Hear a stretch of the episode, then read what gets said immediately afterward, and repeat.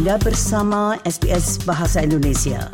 Dapatkan lebih banyak lagi cerita bagus di sbs.com.au garis miring Indonesia. Pendengar, sebuah laporan baru tentang penanganan peninggalan dari orang yang telah meninggal dunia telah memberikan kecaman pedas terhadap banyak bank Australia. Enam bank, termasuk empat bank besar, ditemukan masih memungut biaya setelah beberapa nasabah meninggal dunia. Berikut ini sebuah laporan tentang hal itu yang disusul oleh Katrina Stirat dan Kath Landers untuk SBS News. Hoda Syafiz dari Hunter Syafiz Lawyers mengatakan, mengelola urusan orang tersayang yang telah meninggal sudah merupakan cobaan yang berat, namun tampaknya beberapa bank menambahkan tekanan itu. Our personal experience has been that banks unfortunately lack the necessary processes, resources, and sensitivity in dealing with complex deceased estate matters. Sades mengecam tindakan bank itu. For us, it's been the poor communication channels and the limited staff in, dedicated in dealing with inquiries. So, this often leads to delays and frustrations for our clients. Penelitian yang didukung oleh laporan dari Komite Kepatuhan Kode Perbankan menemukan praktek buruk dan ketidakpatuhan pada saat menangani peninggalan dari mereka yang telah meninggal.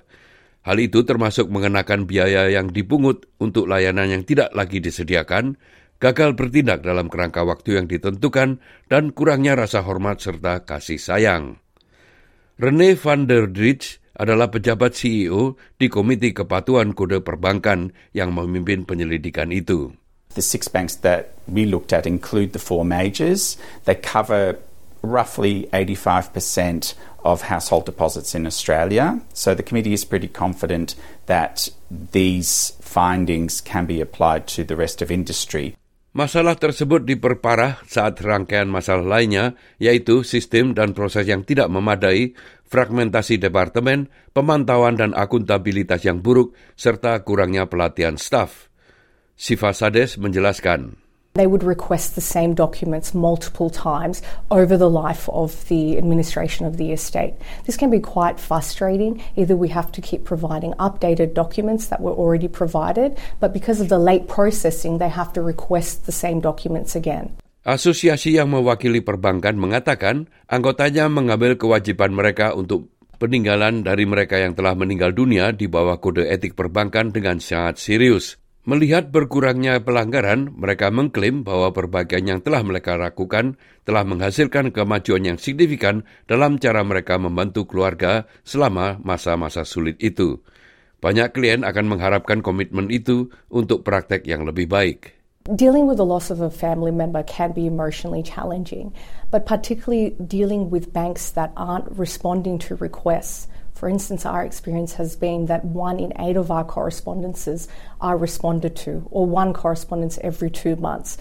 And these delays result in financial hardship for beneficiaries that are relying on those assets to be able to address their immediate needs.